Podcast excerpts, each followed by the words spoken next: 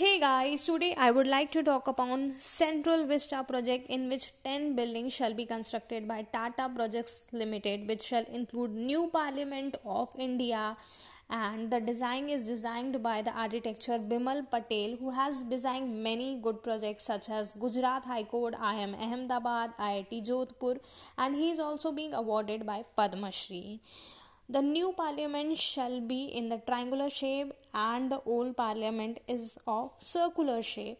The old parliament was constituting of some of the central hall, Lok Sabha, Rajya Sabha and many of the offices, buildings, etc. But the new building or the new parliament shall not include the central hall. It will have Lok Sabha with 880 seats and Rajya Sabha with 384 seats. Total capacity of Lok Sabha shall be 1224, so which could be used as a central hall.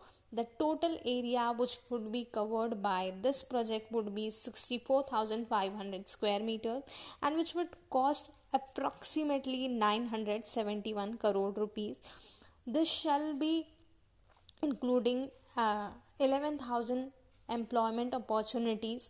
And the project is estimated to be complete by 2022 and the entire building shall include in the digital formalizations and updated technology shall be used in this building. Now let's talk about what is the basic or the main reason that why we need a new parliament in india. There are several reasons. One of the most important reason is that the Lok Sabha is not having the capacity to the how many candidates or sitting capacity is not up to the mark which is being required.